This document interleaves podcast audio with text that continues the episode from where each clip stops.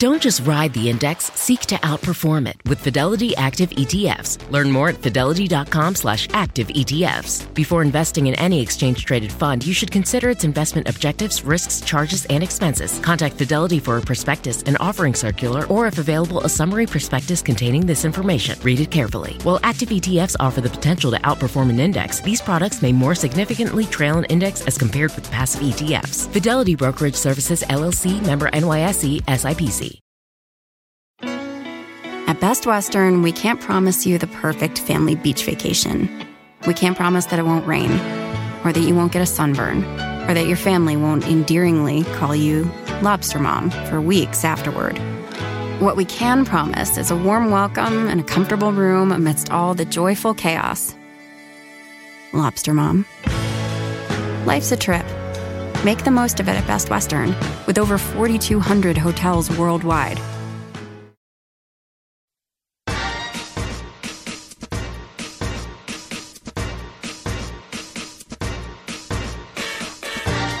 Hi, everyone. I'm Cheryl Butler, and you're listening to the Mighty Mommy's Quick and Dirty Tips podcast, which will help make your life as a parent a little bit easier and a lot more fun. Welcome. Today's episode is number 540 How to Cope with Your Child's Night Terrors. Now, maybe you can relate to a scenario similar to this. You've had a super busy day at work, an unexpected flat tire, and then a no show with the babysitter. Oh, at long last, you're finally in bed.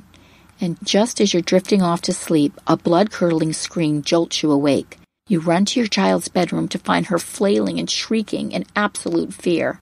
No, the scariest monster of all time isn't hiding in her closet.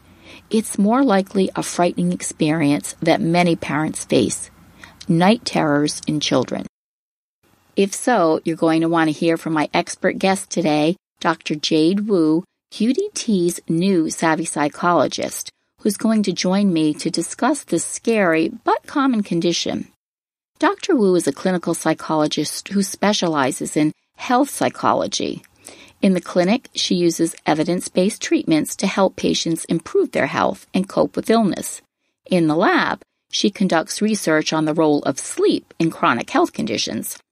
So today, she's sharing her expertise on night terrors or sleep terrors in children. I'm so excited that you're joining us today. Jade, welcome to the show. Thank you so much for having me. It's a pleasure to be here.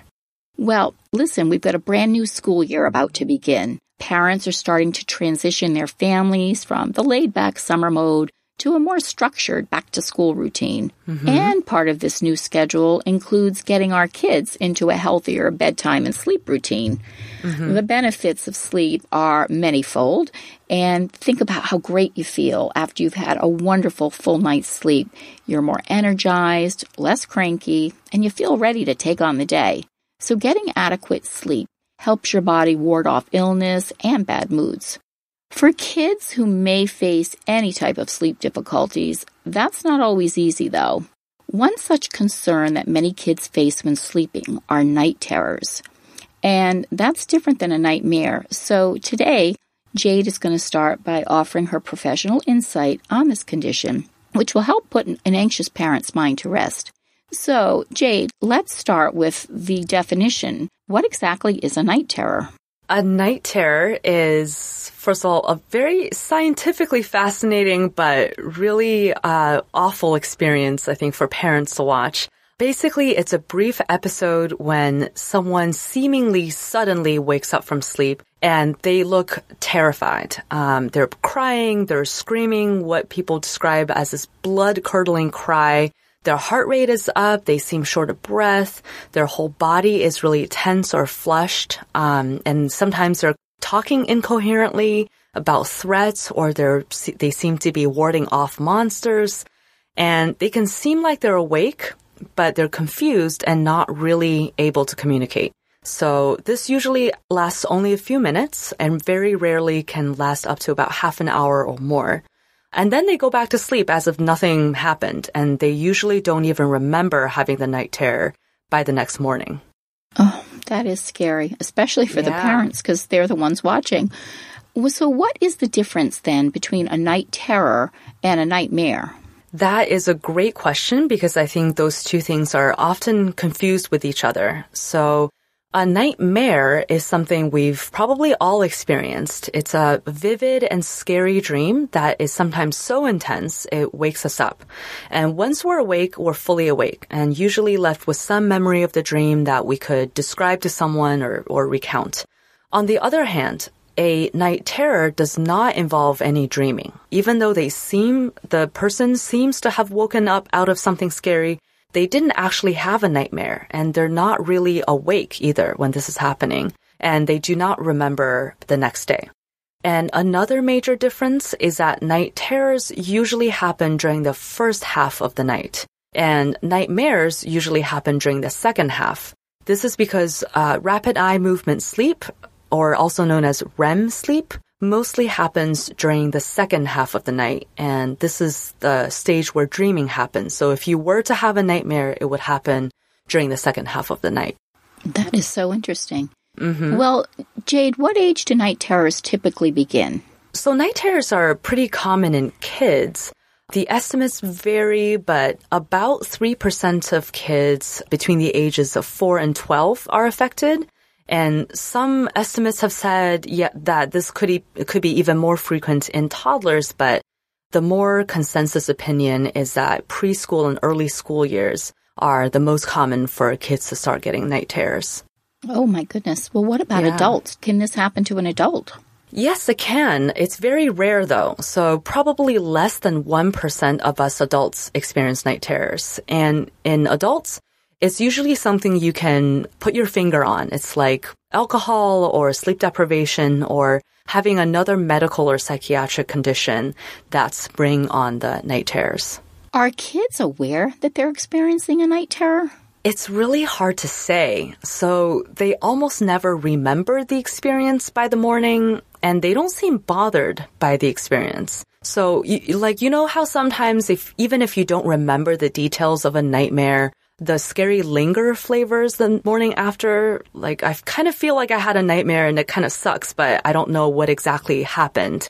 Exactly. Yeah. So that only happens for nightmares. This does not happen for kids with night terrors. By the next morning, there's no lingering problems. They're not scared. They don't even know it happened. Um, and during the night terror episode, they're not fully awake, which we know from studies that measure brain activity during night terrors. So I know it looks like they're having the worst time of their life, but mm. they may not actually be aware at all. Um, so that's why I actually think that it's not a good idea to keep talking about it with kids during the day. Like you don't have to make it a big secret, like no one can ever mention night terrors, but try not to badger your kids about it. Try to try to get them to remember because they might just get anxious about this thing that they don't remember and can't help anyways. That is great advice because my children I've never experienced this with, but I know I have friends that have. And I think sometimes, you know, sometimes they do want to talk it through the next day because a lot of times talking is supposed to be, you know, get get your feelings out and everything. But yeah. gee, a, a three year old might not want to have to rehash that. Right, um, so right. and they don't know what you're talking about anyway, so it just yeah. gets confusing. Yes, that's very helpful. Thank you. Yeah. Well, that leads me to my next question. Are night terrors dangerous? They are not dangerous in and of themselves. So having a night terror does not do damage. However, sometimes persistent night terrors can be a sign that something else is wrong. And that often is sleep disordered breathing. So sleep disordered breathing, exactly what it sounds like, is when people have trouble breathing when they're asleep. So one example is obstructive sleep apnea which is where the airway is blocked for a number of seconds at a time during sleep, um, so long that the the oxygen in the in the brain starts to go down, and so then the person has to wake up in order to breathe. So this has very serious health consequences. And the good news is that in both adults and kids, this is very treatable. So in kids, when apnea gets treated, um, often that's with tonsillectomy or adenoidectomy, the night terrors will also go away.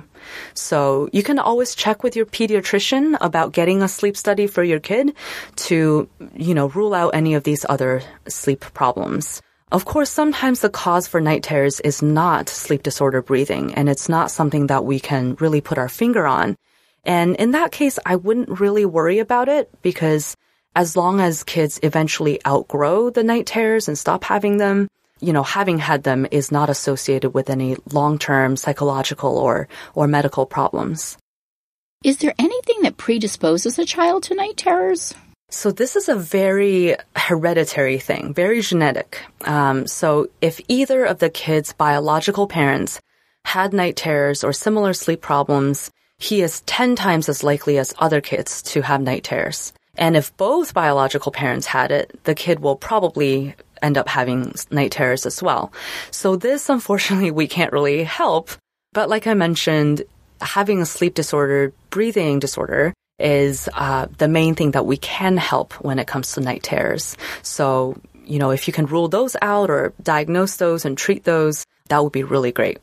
This information is so helpful. And now I want to get to a question that I know parents are, are really anxious to know. Uh-huh. How can they help their children when a night terror occurs? Yeah, so this is going to be a little hard to hear, um, but there's not too much parents can do in the moment. So, in fact, trying to interact with your child or trying to wake her up when she's having a night terror can make it worse, more intense, or even last longer.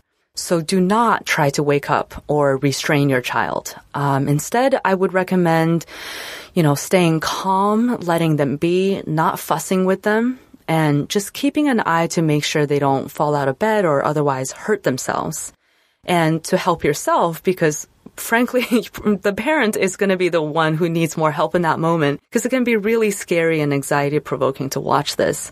Um, oh, sure. So to, yeah, like I probably it's harder for parents than kids, like you said. So in that moment, I would say remind yourself that this is not harmful and that your kid is not going to remember or be traumatized or damaged by this experience. Okay, good. So basically, mm-hmm. as long as we know our child is safe, they're not going to fall yes. out of bed and, and, hurt themselves or exactly you know, uh, crack their head on something, that type of thing, then let it run its course. And usually you said that's just a few moments. Yeah, it's usually a few seconds. Mm-hmm. Okay. Yep.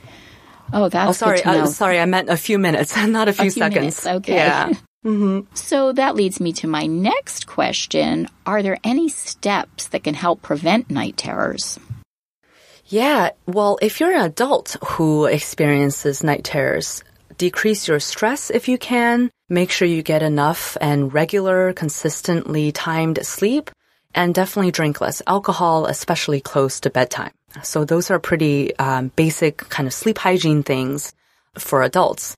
Now, if your kid has night terrors, I would recommend also making sure that they get enough sleep and trying your best to keep them to a consistent bedtime and bedtime routine. So same bedtime, you know, each night as best as you can manage, like a pretty calming routine um, that's also the same each day. Um, also, cut caffeinated drinks from your kid's diet. If the sleeping environment is too noisy or too stimulating, like if there's a TV in their room, try to remove those things and give them a quiet, calm environment to sleep in.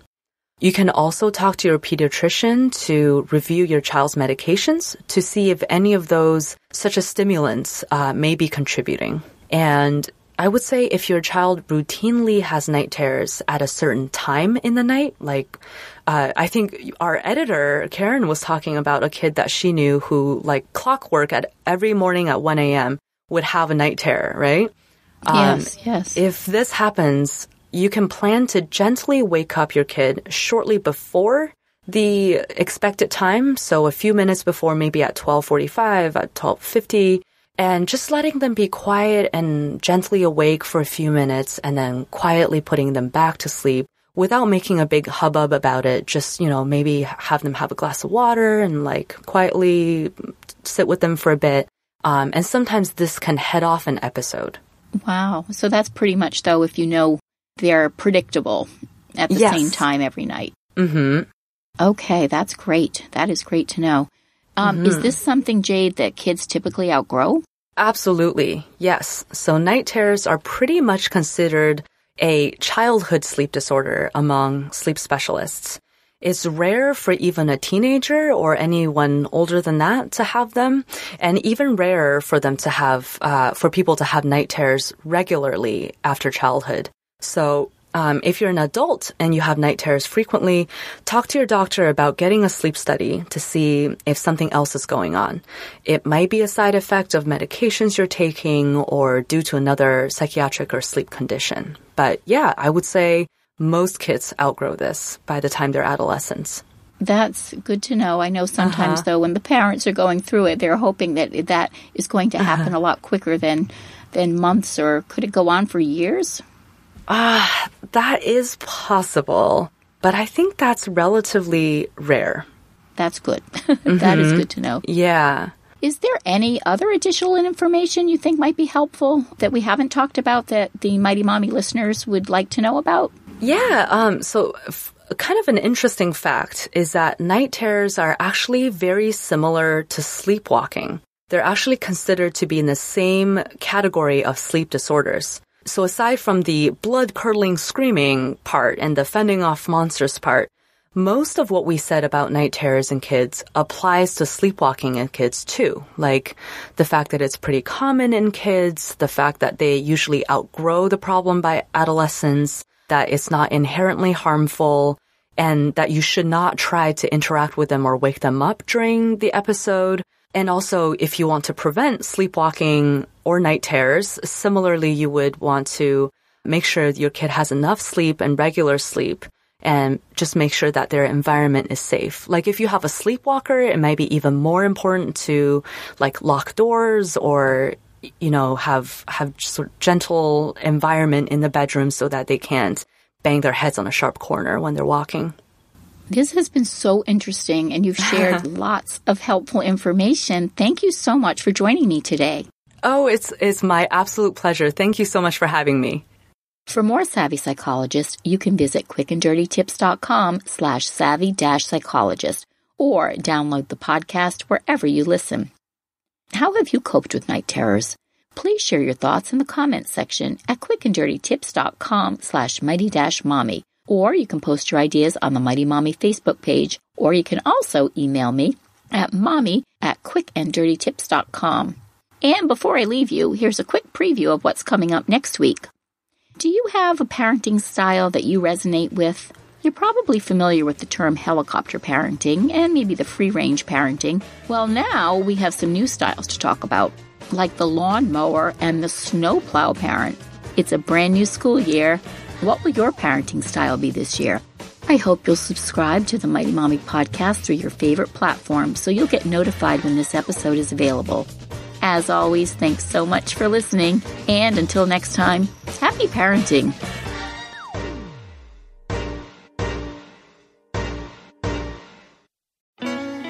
At Best Western, we can't promise you the perfect family beach vacation.